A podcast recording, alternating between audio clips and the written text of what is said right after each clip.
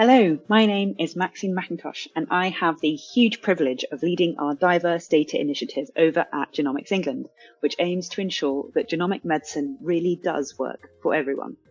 This week, myself and the other amazing members of the Diverse Data team are taking over the G Word podcast to host a series of discussions around diversity in healthcare, health, and genomic data. These short sessions will hopefully give you a wee bit of insight into some of the complex issues we're uncovering as a team as well as hopefully some food for thought. We hope you enjoy them, and we definitely loved interviewing family members, old friends, new collaborators who are all in some big or small way trailblazing in improving health and genomic equity. We would love to hear any thoughts you have on the subjects we're discussing. Our door is truly wide open, so feel free to drop me a message via the podcast email address, which is very conveniently podcast at genomicsengland.co.uk. Thanks for listening.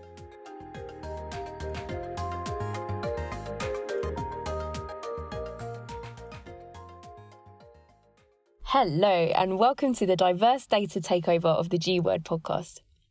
I'm Sophia, I'm the design researcher on the Diverse Data Programme, and I'm mixed Vietnamese and British. As some of you know, we don't have many people of East Asian descent in our datasets. But why?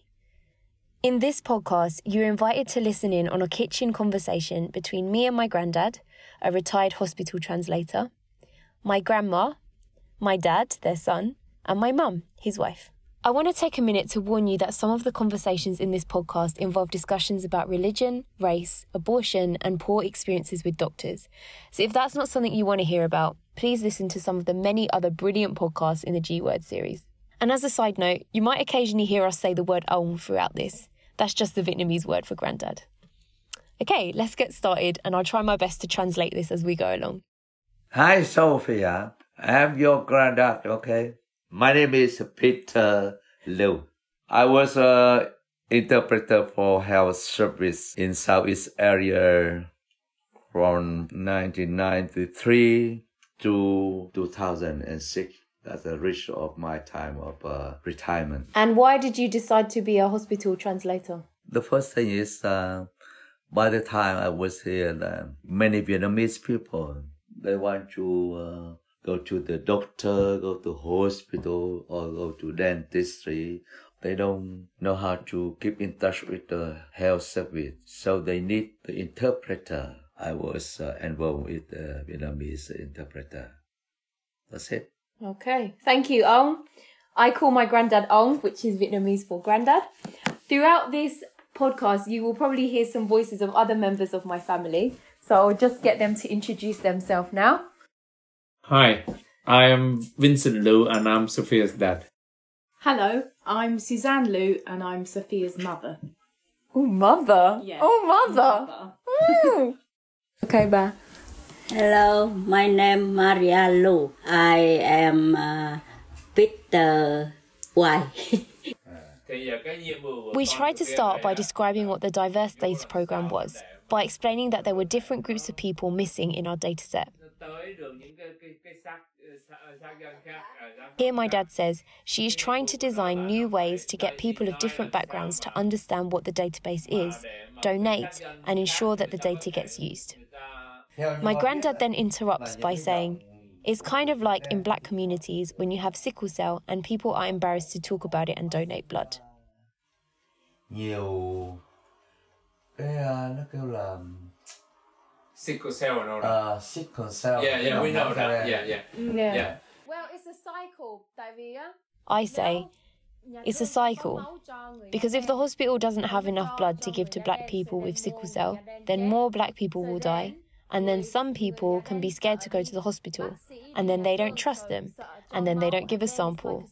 And then they don't have a sample. And the cycle just goes round and round. More people jet and then it's just go around and round. So you lot the problem you have to do how for the black people they understand that hmm. Exactly. That's exactly her job. My That's job is she's- that. That's my Her job. job Not is to try black, black and Asian and all, all all type, all races. Yeah. She's trying to understand what is it that they feel uncomfortable about. What are their experiences when they go to the GP or when they go to hospital? Có What nghĩa- is their experience? có nghĩa là nó muốn Here, my dad says, she wants to understand why people are uncomfortable to give their blood or provide a sample to help with research. they easy understanding man because they don't want to reveal the weak, the weakness of the potential, and they want to be showing the shame of, of this. That's a problem because they have the feeling that What I would say because b- it's pride basically. It's pride. They they don't want to people to know that they got this disease or this weakness. they don't want to reveal their weakness. this- Yeah, They don't want to reveal their, Well, that's shame, only their your- shameness. that is only your perspective Yeah. at the moment.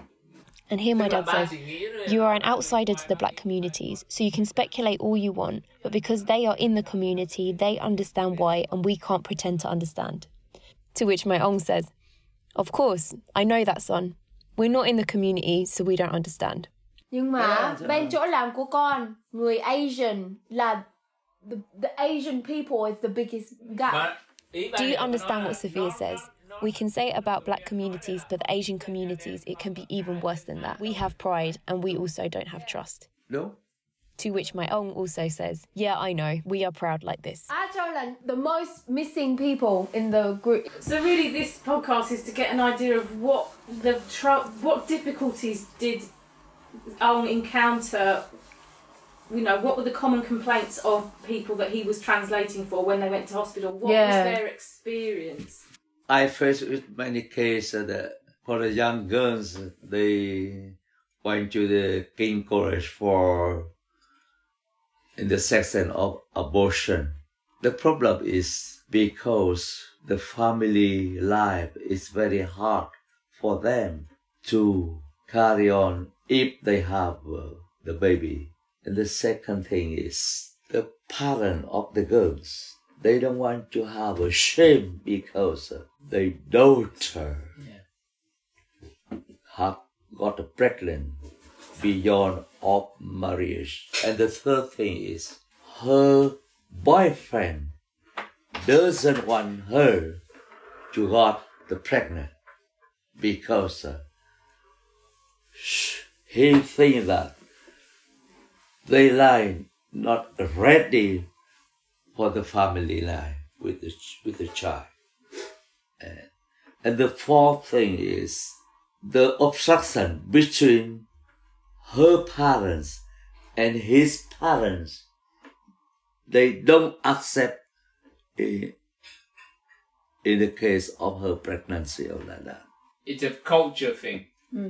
and this this culture is basically, as you know, in in Asian culture, they don't believe. I know it's not the thing as such, but they don't believe in sex outside marriage. Hmm. but with, with when when you combine that with religions, it's even more strict. It- It's all to do with shaming the, the, the, the parents basically. They don't want they don't want their parent to face that shame. Do you ever do translation for people with cancer? One of the girl got cancer with um, womb cancer.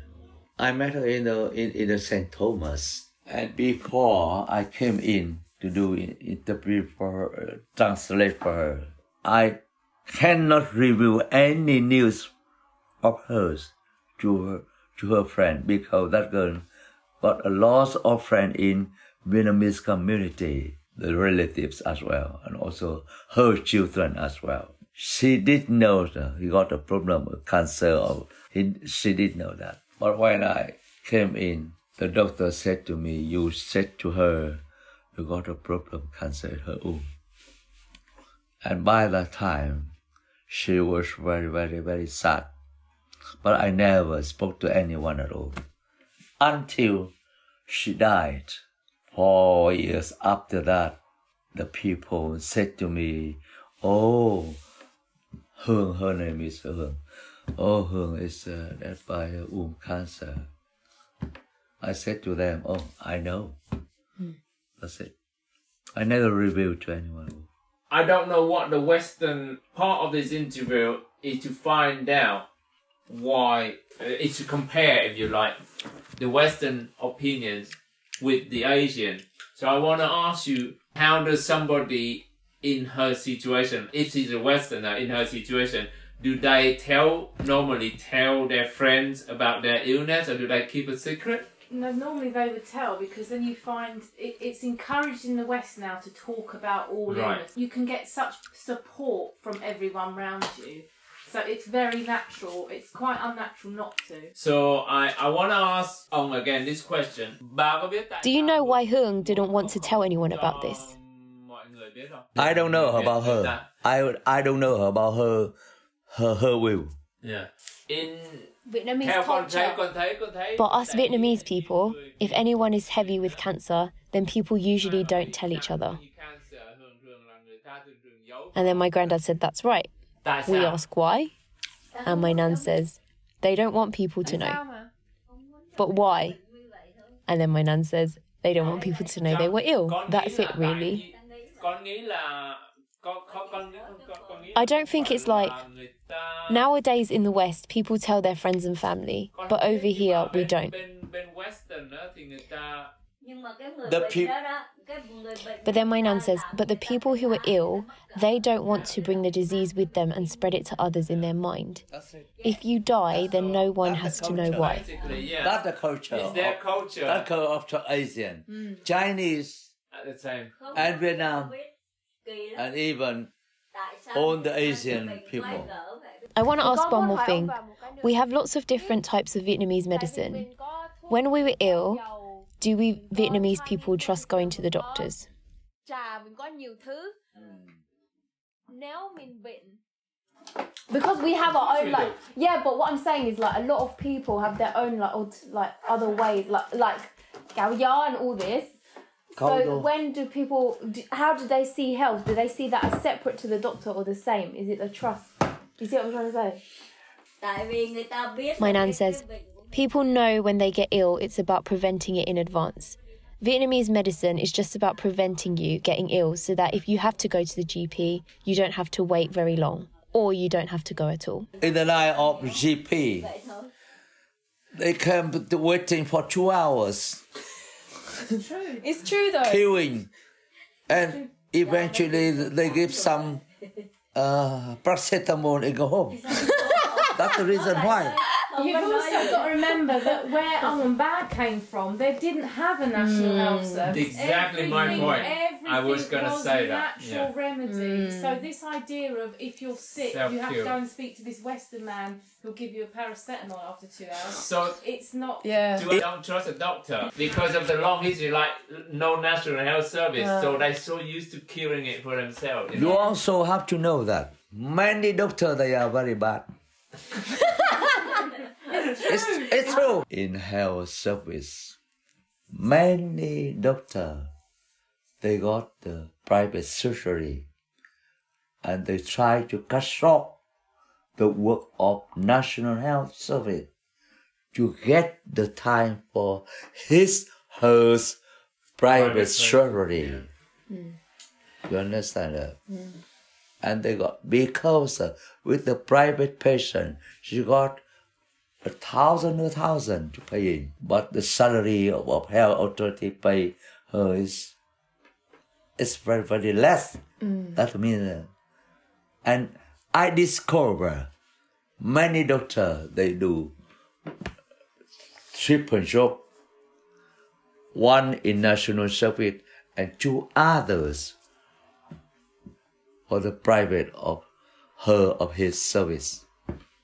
Chỗ việc của con nếu mình muốn At my place of work, if we want to collect DNA samples of people, we have to know first if that person has cancer. But I think because Asian people don't want to talk about their illness, then it's harder for them to find these people. And if they don't find them, then they can't ask them. To which my grandma finishes my sentence by saying, and then they don't have a reason to study us. không có cái sample được cái lý do để con nó làm bài phải không anh Mẹ- nhớ hồi đó anh Here, my grandma interrupts by saying, Husband, do you remember that time Hung was ill and no one knew and she died of cancer? And my granddad says, Yeah, I already told them. And then she says, But you didn't even tell me. Only then was when that lady died, was when you told me. The the main thing is you have to involve how to educate like uh, of for example like uh, the the age of my one is near, near to the end but the young people they can understand very, very, very worthy and very, very uh, useful if they reveal their problem to the health authority. So it's easy for the work of health of health authority. So, Ong, then, if you were me Yeah. doing my job Mm. and you wanted to try and convince Vietnamese people to give their Yeah. DNA, Yeah. what would you say to them? Oh, I think for the young people it's easy, but for the old people, a bit difficult. So, what would you do? Difficult to Ong. So, what would you do then? Mẹ có ý kiến như vậy nè. Thằng Phi Khanh á. So then my nan comes in and says, I have an idea. Your uncle has a friend called Don who's a doctor. Sophia, you should go and have a conversation with him and convince him to convince others to give samples. Thì nó hay hơn tại vì ông chỉ That's even more good because Ong, your granddad, is just a translator. But with a doctor, Ong has to do exactly what they say. So speak directly with the doctor. Thì ông bà Then I tại asked. vì cái bác sĩ này là người Việt. So you are saying because he is a Vietnamese person, people will trust him more. Với lại ăn của Phi đó. yeah. Okay. Yeah. okay, come on, everyone. Oh, well done. You're going to have fun editing that. Whew, excuse the echo. I'm now in a completely different room, away from the family home, and just recording my thoughts. As you can tell, that was probably quite a juicy session for a lot of you. Uh, in no way am I in any means endorsing half of the things that were expressed in this podcast, but I thought it was really important to give you an open, fairly uncensored view as to what sorts of conversations happen in families behind closed doors, particularly ones of multiple ethnicities. That's it for this episode. Thank you for joining us on this journey to highlight and debate the implications of genomics as it comes to the mainstream of healthcare and society. Remember to subscribe to the G Word on Apple Podcasts, Spotify, or wherever you get your podcasts. Always wanted to say that. If you have views on these topics, if you have a suggestion for someone we should interview, then do write to us at podcast at genomicsengland.co.uk. And do remember, if you've enjoyed listening, that giving us a five star review really helps other people find out about our series. I'd appreciate that for one. Help get me famous, Hans. I've been Sophia. Thanks for listening.